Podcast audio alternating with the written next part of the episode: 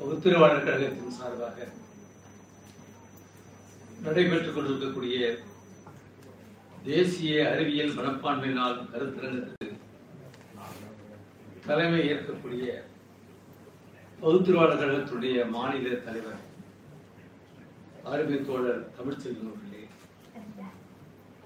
வரவேற்புரை வழங்கிய மாநில துணைத் தலைவர் சகோதரியார் வேண்மால் அண்ணன் அவர்களே எனக்கு முன்னாலே இங்கே சிறப்பான ஒரு அறிவியல் உரையை நிகழ்த்திய மருத்துவர் கணேஷ் வேலுச்சாமி அவர்களே கழகத்தினுடைய பொருளாளர் குமரேசன் அவர்களே நன்றி கூற இருக்கக்கூடிய பொதுத்திருவாளர்களுடைய செயலாளர் வெங்கடேசன் அவர்களே நிறைவுரை வழங்கக்கூடிய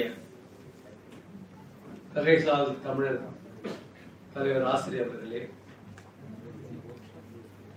பகுத்தறிவு எழுத்தாளர் மன்றத்தினுடைய மாநில துணைத் தலைவர் ஒளிவண்ணன் அவர்களே மற்றும் பல்வேறு பொறுப்பில் இருக்கக்கூடிய அறிவியல் தோழர்களே கழகத்தினுடைய துணை பொதுச் செயலாளர்கள் பீன்சேன் அரசு பெரியார் அவர்களே இன்பக்கலைவர்களே அவர்களே பதிவதன் வணக்கம். நான் சில நிமிடம் மட்டுமே பேசுவேன். எட்டு முப்பது மணி அளவிலே இந்த நிகழ்ச்சி முடிப்பெறும் அண்மை காலத்திலே நான்கு சமூக சீர்திருத்தவாதிகள் மத வெறிகளால் சுட்டுக் கொல்லப்பட்டிருக்கிறார்கள். அப்படி சுட்டுக் கொல்லப்பட்ட சுட்டுக் கொன்ற கொலையாளிகள் சுதந்திரமாக திரிகிறார்கள். அதற்கு பெயர்தான் சுதந்திர நாடு. பத்து ஆண்டுகள் ஓடிவிட்டன. ஆனால் குற்றவாளிகளே தெரியும் யார் குற்றவாளிகள் என்று தெரியும். அந்த குற்ற செயல்கள் அனைத்துமே ஒரே முறையில் ஒரே மாதிரியில் இருப்பதையும் கண்டுபிடித்திருக்கிறார்கள். அவர்கள் சங் பரிவார் வட்டாரத்தைச் சேர்ந்தவர்கள் என்ற காரணத்தினாலே அவர்கள் சுதந்திரமாக தெரிந்து கொண்டிருக்கிறார்கள். இதில் என்ன வெட்கக்கேடு என்று சொன்னால் ஆட்சி மாறிய நிலையிலும் கூட அந்த குற்றவாளிகள் தண்டிக்கப்படவில்லை என்பது மிகவும் வேதனைக்குரிய ஒரு செய்தியாகும் ஆனாலும் உலக வரலாற்றிலே சமூக மாற்றத்திற்காக பாடுபடுகின்றவர்கள் சீர்திருத்தவாதிகள் படுகொலை செய்யப்பட்டது என்பது ஒரு புதிதான ஒரு செய்தி அல்ல. கலிலியோ உலகம் உருண்டை என்று சொல்லும் பொழுது தண்டிக்கப்பட்டார். நானூத்தி ஐம்பது ஆண்டுகளுக்கு பின்னாலே போப் சொல்கிறார். நாங்கள் தவறு செய்து விட்டோம். மன்னித்து விடுங்கள் என்று. இப்படியாகத்தான் நாட்டிலே ஒரு புரட்சிகரமான கருத்துக்களை மாற்றங்களை சொல்லுவதற்கெல்லாம் உயிரை பணைய வைக்க வேண்டிய அவசியம் இருந்தது. அதே மாதிரி டார்வின் அவருடைய கொள்கை திட்டத்தை அவர் உயிருடன் இருக்கின்றவரை வெளியிட முடியவில்லை என்பதுதான் நிதர்சனமான வரலாறு. ஆகவே இந்த மூட உலகிலே பகுத்தறிவாளர்கள் சமூக விஞ்ஞானிகள் சில விலைகளை கொடுத்துதான் தீர வேண்டும். அந்த நிலைதான் இருந்து கொண்டிருக்கிறார். கர்நாடக மாநிலத்திலும் மகாராஷ்டிராவிலும் இரண்டு சட்டங்கள் நிறைவேற்றப்பட்டிருக்கிறது. தமிழ்நாட்டில் கூட முத்தமிழறிஞர் கலைஞர் அவர்கள் முதலமைச்சராக இருந்த பொழுது சமூக சீர்திருத்த குழு குழுவை ஏற்படுத்தினார். ஐயா புலவர் நந்தன் அவர்கள் அதற்கு தலைமையேற்றார். சுவவி போன்றவர்கள் என்னை போன்றவர்கள்லாம் அதில் உறுப்பினராக இருந்து செயல்பட்டது. என்ன காரணத்தினால் அது முடங்கிவிட்டது இன்றைக்கு இருக்கின்ற திராவிட மாடல் அரசு மீண்டும் அதற்கு உயிர் கொடுத்து அது செயல்படக்கூடிய அமைப்பாக மாற்ற வேண்டும். இந்த நேரத்தில் நாம் தெரிவித்துக் கொள்ள கடமைப்பட்டுக் தன்னை பெரியார் கேட்பார். உண்மையிலே கடவுள் நம்பிக்கை எனக்கு இருக்கு. அப்படின்னு சொல்றவன் ஒருத்தன் வா அப்படின்னு கேட்பாரு ஒரே ஒரு ஆள் வா. வந்தவனே ஒரு கேள்வி கேட்பேன் நீ வரும்போது வீட்டை கூட்டிட்டு வந்தியா? கூட்டாம வந்தியா? ஒரே கேள்வி. கூட்டிட்டு தான் நான் வந்தேன். ஆனா கடவுள் தான் எங்க இருக்கிறாரு? அவர் பார்த்துக்க மாட்டாரா? ஐயா எளிமையாக ரொம்ப பெரிய ஆராய்ச்சி. அதெல்லாம் தேவையில்லை. அதே போல கடவுள் இல்லை என்று ரெண்டு பேரும் தெரியும். எனக்கு தெரியும். சங்கராச்சாரிக்கு தெரியும். எனக்கும் அவருக்கு என்ன வித்தியாசம்னா கடவுள் இல்லை என்று எனக்கு தெரிந்ததை நான் மக்களுக்கு சொல்வேன் கடவுள் இல்லை என்று தெரிந்த சங்கராச்சாரியார் அதை மக்களுக்கு சொல்ல மாட்டார். ரெண்டு பேருக்கும் உள்ள வேறுபாடு இதுதான். ஆக பகுத்தறிவு என்பது அறிவு நாணயம். இன்னைக்கு ஒரு ஐம்பது அறுபது ஆண்டுகளுக்கு முன்னால மனிதனுடைய சராசரி வயது முப்பது முப்பத்தஞ்சு தானே? என்ன என்ன நினைத்துக் கொண்டிருந்தோம்? பகவான் தலையில எழுதிட்டான். அப்படிதான் எல்லாம் சொல்லுவாங்க. அவன் எழுதிய எழுத்தை யார் அழிக்க முடியும் தான் சொல்லுவாங்க.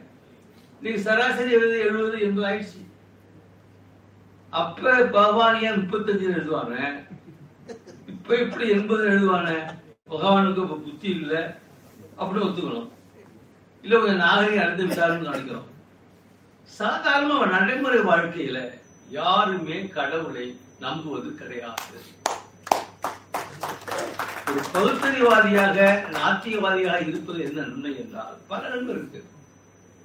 மத காரணங்களுக்காகவும் மத சடங்குகளுக்காகவும் நல்ல நேரம் கெட்ட நேரம் பண்டிகை கோயில் திருவிழா திருவிழாக்கள் ராகாலம் யமகண்டம் குளிகை என்று சொல்லி வருடம் முன்னூத்தி அறுபத்தி நாலுல ஒரு மனிதன் நூத்தி எண்பது நாட்கள் எடுக்கின்றான் என்று ஒரு புள்ளி வரும். இப்படி ஒரு நாடு இருந்தால் அந்த நாடு உருப்பிடுமா? அந்த தனி மனிதன் தான் உருப்பிடுவானா? ஆனால் கடவுள் இல்லை என்று சொல்லுகின்ற நமக்கு இவையெல்லாம் லாபம். நூத்தி எண்பது நாட்கள் என்பது சாதாரணமான ஒன்று அல்ல பணத்தை ஈட்டி விடலாம் காலத்தை ஈட்ட விட முடியாது. அந்த முறையிலே பௌத்திரவாதி ஆகியிருப்பது தந்தை பெரியாருக்கு தொடராக கருஞ்செட்டி இவர்கள் ஆகியிருப்பது. எல்லாம் லாபம் தான் நமக்கு நஷ்டங்கள் கிடையாது. ஆனால் நம்முடைய கருத்தை சந்திக்க கருத்து பலம் இல்லாதவர்கள் ஆயுதங்களை தூக்குகிறார். நம்முடைய தலைவரே எடுத்துங்க எத்தனை முறை அவருக்கு அவருக்கு உயிர் குறி வைக்கப்பட்டது உங்களுக்கு தெரியும். ஹம்சாபுரத்தில் நடந்துச்சு கம்பமட்டியில் நடந்துச்சு. விருத்தாசலத்தில் நடந்துச்சு? திருச்சியில் நடந்துச்சு. திருப்பூரில் நடந்துச்சு. இல்லை இவற்றெல்லாம் சந்தித்து ஆகணும். ஏன்னா மக்கள் மூட மக்கள். கடவுள் நம்பிக்கை என்பதில் ஊறி திளைத்தவர்கள் எல்லாம் கடவுளால் ஆகணும். அப்படின்னு எண்ணுகின்ற பழகிவிட்ட மக்கள் மத்தியில அதை பற்றி எதிர்த்து சொல்கின்ற பொழுது அவர்களுக்கு ஆத்திரம் நிற்கிறது அறிவு இல்லை. அறிவு இருந்தால் ஆத்திரம் வராது. ஆத்திரம் என்றது அறிவு வராது. இந்த நிலைமையில்தான் நாம் செய்யக்கூடிய இந்த பணி என்பது ஒரு கடுமையான பணிதான். உயிரை பணைய வைக்கின்ற பணிதான்.